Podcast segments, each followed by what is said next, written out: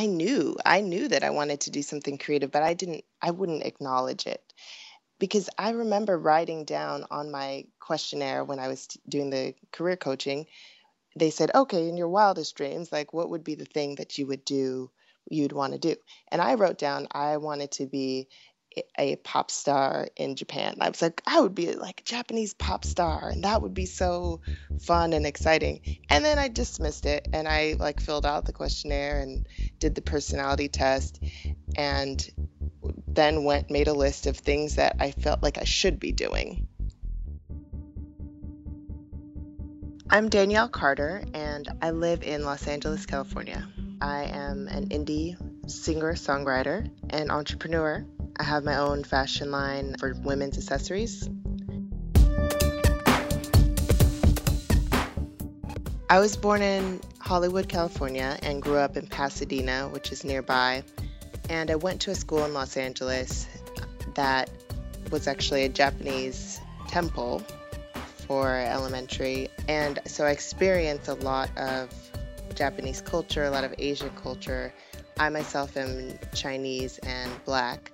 So I've always had a very multicultural perspective growing up. And we've always, uh, my family has always, uh, my mom in particular, has always encouraged the arts. So just doing crafts and uh, learning obon dances, which are Japanese dances that we did at these festivals.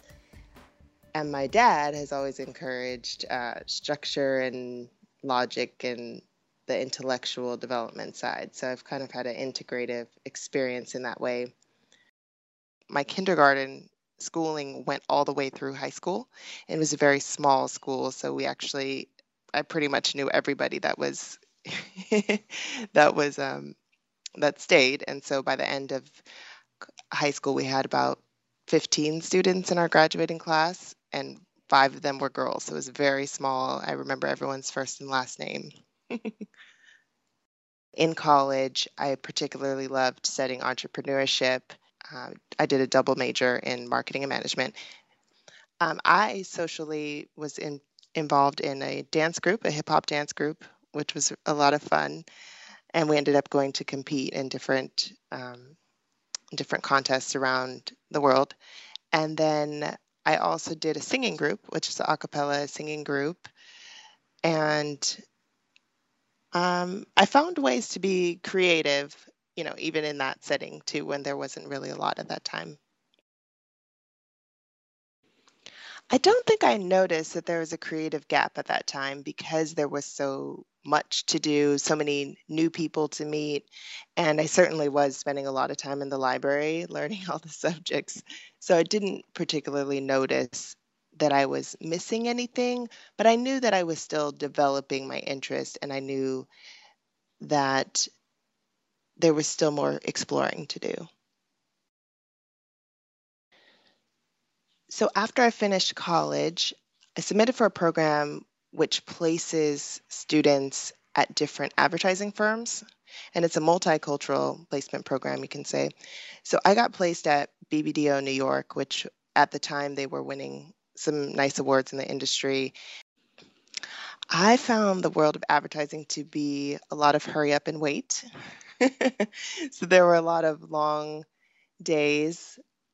You know, I love I love working. I don't mind long hours, but I really considered the role and was able to assess whether or not I wanted to do what my boss's boss was doing and be positioned that way in the next seven to ten years and i couldn't see myself in that role. I really i i couldn't at that time. So i decided that i wanted to do more do something that was helping people in a more direct way. So from there i decided that i was going to become a financial planner. I moved closer to my family so i moved back to california and i started working at my family's boutique. Um, they have a financial planner that they call them a boutique firm because it's a smaller firm, but it's a one-stop shop where they have uh, anything from insurance to real estate to investment uh, services. So comprehensive financial planning. And I studied under that firm and really started to learn the business. Learning the technical skills of it was only interesting for so long because I found that I really needed to be around more people. So I decided that I wanted to explore what it what it was that I was looking for that would be satisfying. And so I gave myself permission through I I found a coach who could guide me through that process of um, discovering what career I actually wanted. And that's when I went into the discovery of I shadowed one of my friends in the in the ER who's a doctor because I thought maybe I wanted to go into healthcare and I can help people in that respect or maybe positive psychology. Um, so I ended up shadowing him in the ER and we were in one of the rooms and he's with a baby who is who's sick and crying and screaming at this extreme decibel that I'm sure only um, you know some animals could could comprehend the translation. But I just remember it being so piercing and he was getting giving a spinal tap to the baby, which is a huge needle that is going into the back of this tender, small, you know, very sensitive human being. And I could not, I had so much empathy for the baby that I had to sit down because I I could feel that I was getting hot and I was going to faint. So I literally had to sit on the floor. The parents were out of the room because I think it would have been too much for them.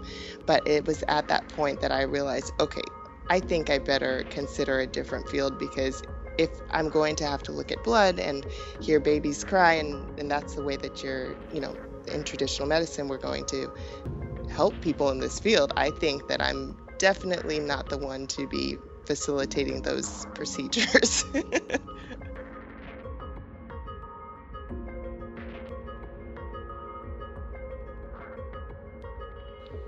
Healthcare, once I knew that was not the route that I wanted to take, I decided I wanted to do something more fun.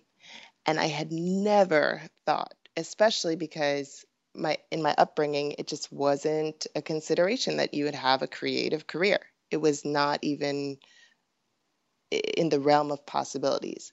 So once I opened my understanding up of that that is an option that people do write songs and they do earn a living from from writing songs and making music and playing out, then I started to explore that. I started um, very rationally, which is going to school and and taking songwriting classes and vocal classes.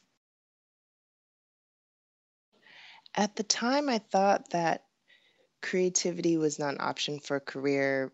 One, because that's not the way that my family thought about the arts. They were always hobbies.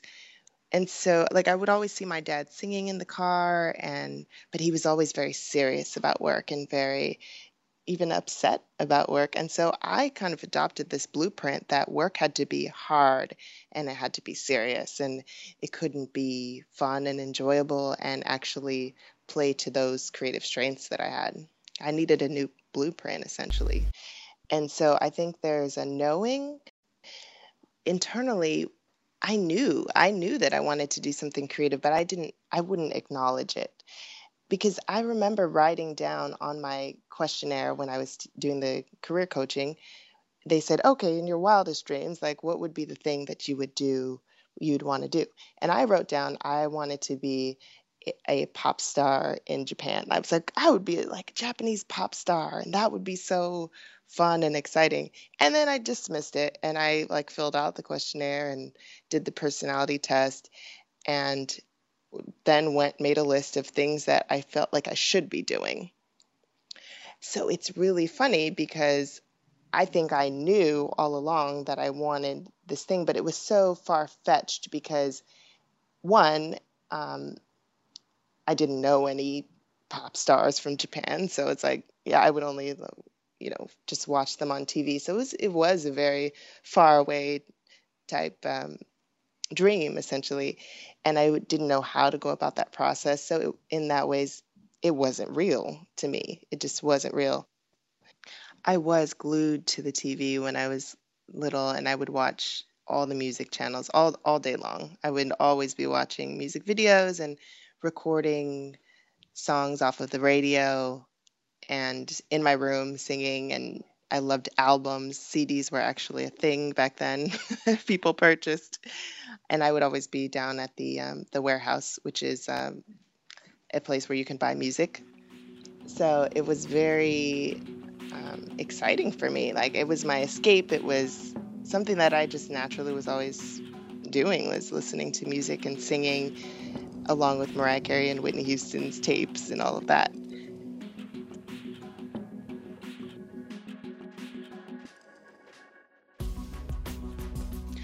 I felt relieved when I understood I wanted to be in the music industry because it was the beginning. It was the beginning of my journey, my creative journey, the journey of understanding myself better and of really it being okay to be different and to really like something that was fulfilling.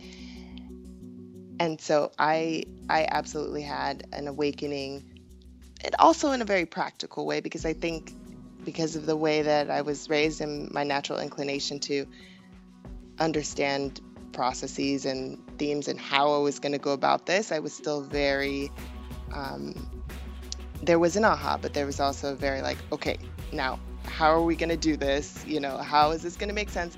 And I had very much drawn out like day to day schedules. Like, you should see these schedules. I still have them. They're very, very detailed. And I would go from like one writing session to the next, and then I'd have this vocal class.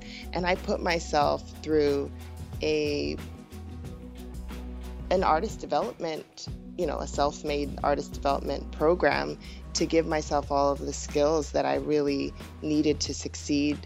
I did start with the songwriting school, which is in Burbank.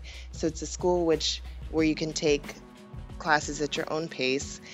I started with taking a basic songwriting class and understanding all the fundamentals of that, and used uh, a lot of the the leadership there as my mentors and asking them questions and finding out okay, well, what does it mean to write in the style of Motown? What does it mean to um, to sing and connect with an audience? Uh, I joined a, a band which uh, was is a 70s funk band because I wanted to get live performance, um, get really comfortable on stage and find out who I was as a singer and performer and do I like performing even? You know that's another thing is just because I like singing and I like music doesn't mean that I would necessarily be the face of it even though I had that idea.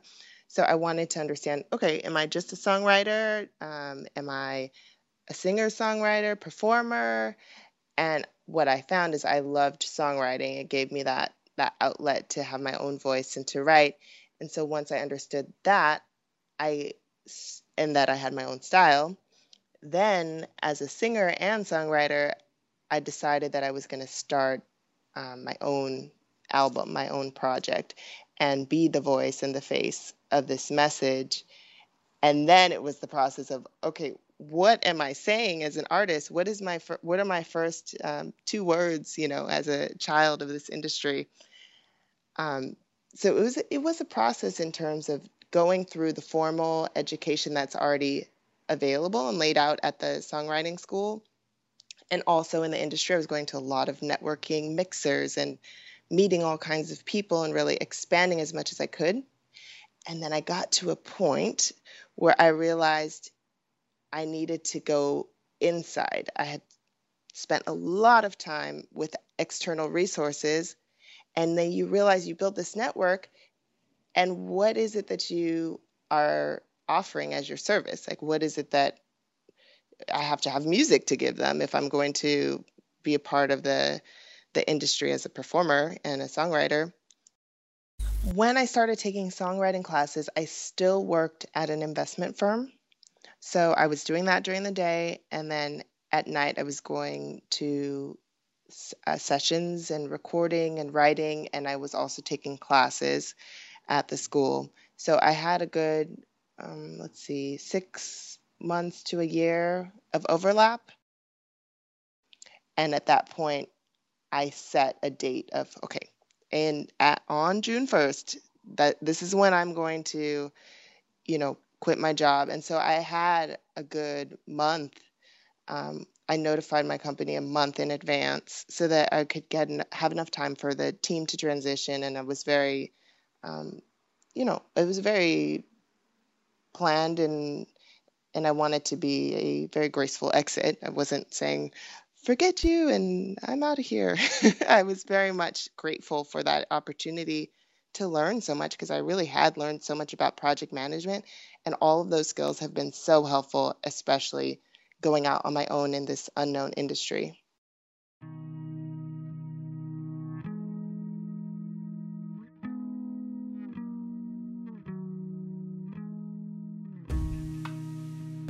When I decided I was going to be a singer and a songwriter, I was very, very excited.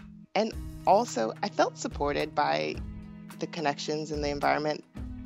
So, going in, I did feel supported, but it's also very scary because I was pretty much just stepping in and trusting that the stairwell would be there.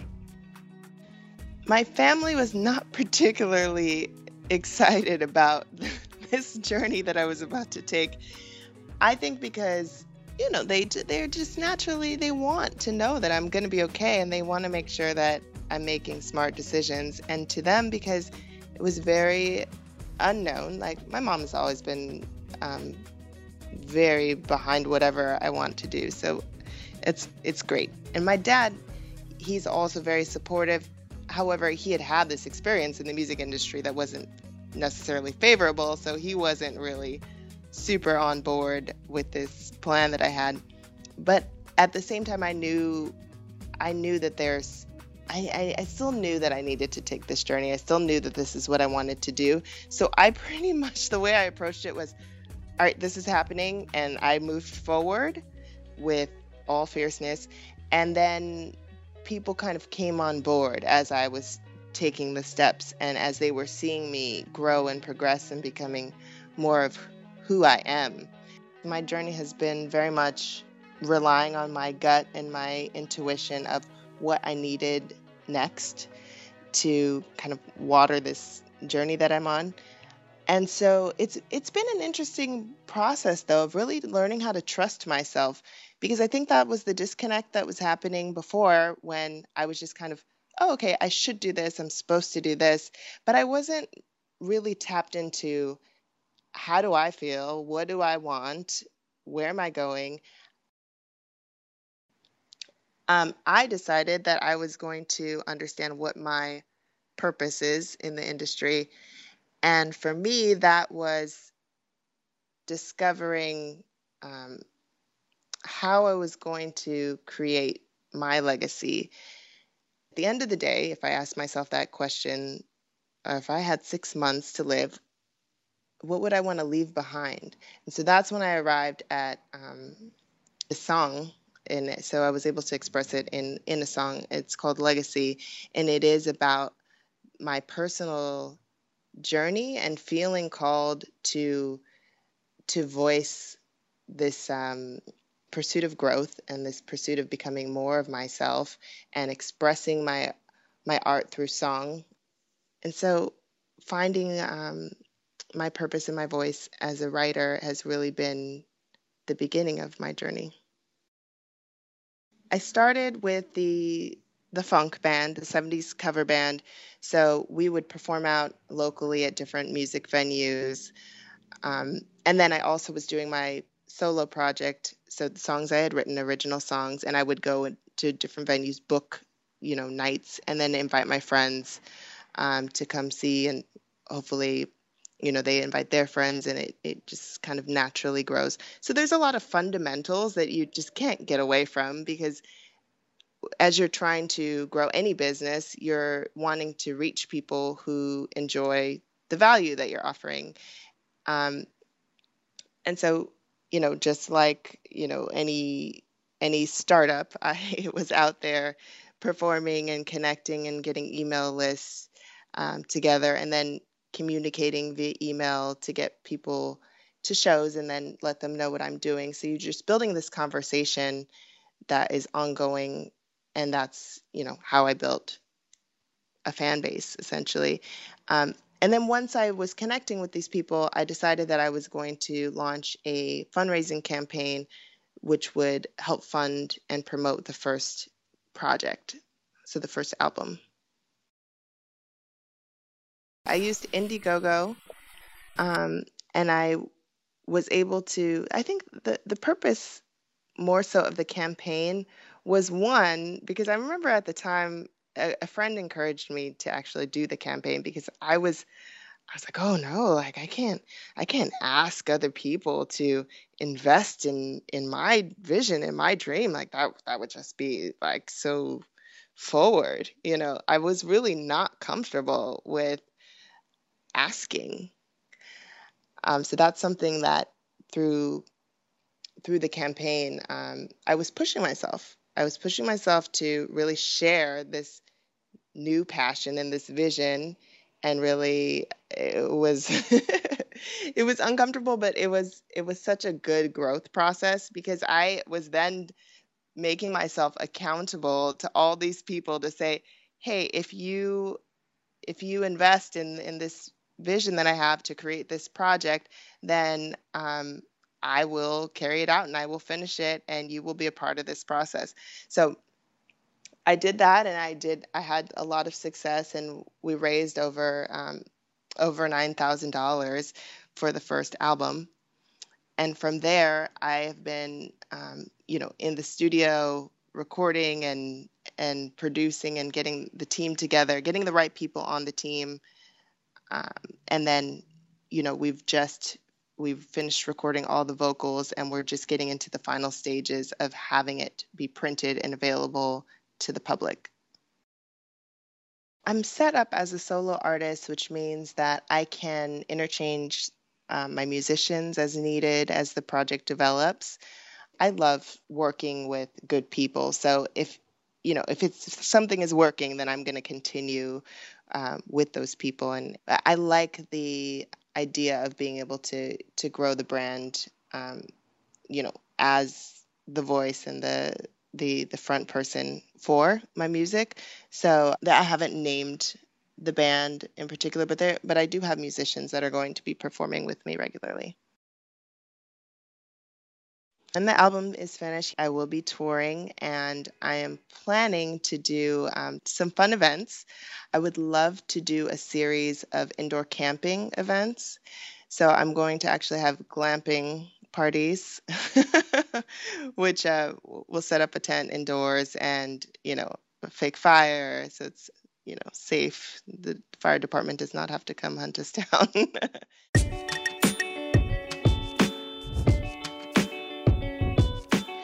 The jewelry line, so my jewelry line is called Onyx XOXO. That jewelry line has helped me so much in understanding how to not take things personally, to be quite frank, because it's a tangible, they're tangible o- objects, and people either buy them or they don't. They like it or they don't. And I think with music, especially being an artist, I didn't want to acknowledge that I'm sensitive, that I am being vulnerable and really sharing this uh, you know voice is connected to the body. So i even though i didn't want to acknowledge you know when somebody doesn't particularly like something or if they're not super excited about one of my songs as i was developing my songwriting i think i did take it personally. And i think it was hard for me to then feel like okay that's fine. Let me just share this with someone else and see what they think. You know you have to really thick skin but then when I started doing the jewelry line, I realized that it is a it's a numbers game and people are in different markets for different things. So visually, not everybody is going to want to wear, you know, an ear cuff. I make these ear cuffs and they stand for empowering women. But not everybody is going to have the same style that they want to put on their body. And so same way with taste in music, not every song is for every person, even if they appreciate it so I think that um, physically standing out and vending at different markets and um, you know, be it Coachella, be it some local market with like a lot of cool vendors, it helped me to not take things so personally, one, and to understand that it is a numbers game because the more people you can reach, the more you interact with, and the more you understand what people are looking for, the more you can find where you fit in the marketplace and what is it and who is it that you're going to offer value to. The music is definitely primary for me, and the jewelry is a beautiful addition that supports the music. And it really has supported the music because there it, it has generated income at a time when you know I'm still in the studio, and so there's nothing there was nothing to release. But and I thought, oh, I don't have time to to start another business. Essentially, I don't have time to do this jewelry thing.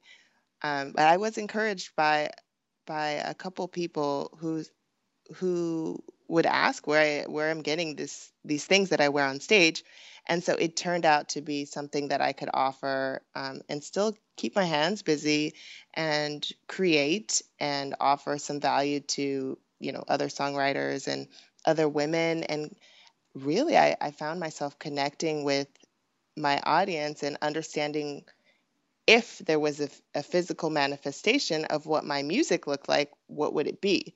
So with my hands, I was creating what my sound would look like. Financially, I have had a huge shift because going from a nine to five mindset to then an entrepreneurial mindset has been probably one of the biggest challenges that I've had to to deal with on all respects, you know, emotionally too. I just I feel like I just really learned that no matter what the circumstances are, and no matter how much money is in my account, that that does not have to affect my emotional and mental state. That's actually a choice. And so before I think um, if if I have less income one month, then I'm like freaking out and I'm really like, oh no, how's this gonna work? Like you I I could not conceive of where the money would flow in. And now my understanding is okay, this is it is a um, a global marketplace. So if I would like to receive some income, then that means I need to be offering some value. And what are the ways in which I can do that? So I literally will I'll write a list if I'm having a moment where I need more clarity. I'll write a list of all of the ways that I can offer value, offer my skill sets to the marketplace. And then I go down and I say, do I want to offer it through financial planning? Do it would I like to offer it through jewelry? Would I like to and so then it gets me thinking about okay, what are the ways and steps that I can take as opposed to a lack of money. So I've really had a big switch in terms of that financial mentality, which affects me mo- emotionally and spiritually. in this moment, I feel good. In this moment, I feel good about finances. I feel good about um, the direction that um, that is going. And I actually have done a lot of visualizing to to stay in a good emotional place about money um, and understand prosperity. I will look at, um, you know, I'll look at my highest selling points. I I look in because um, I, I use Square, for example, for the for the jewelry. I'll use different services and I'll go in and look at the sales for some of my highest grossing months or music income. I'll look at those that income and it it kind of triggers and reprograms my mind to um, to manifest more. I mean, that's a, a trick that I use because if I can visualize the incoming and feel what it felt like to receive that money, then usually that's me positioning myself to receive more. And I do find that my, more money does come in when I when I'm focused on more money. I'm so happy. Yeah, I am I am really happy and grateful and sometimes I, I have to just take a moment um, to receive my emotions, even because I'm very in my head all the time, thinking, planning, strategizing, wanting to push myself to be better, you know, achieve these these standards that I set for myself.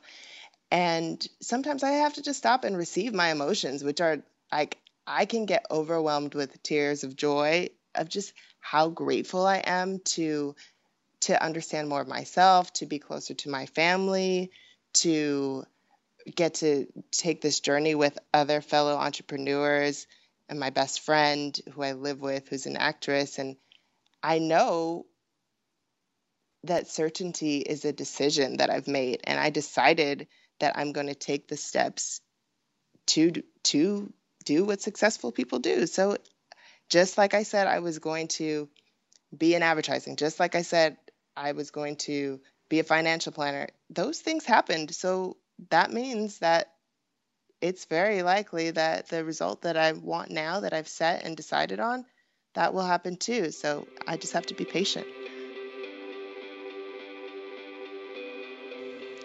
The future looks bright. The future looks bright. I see it as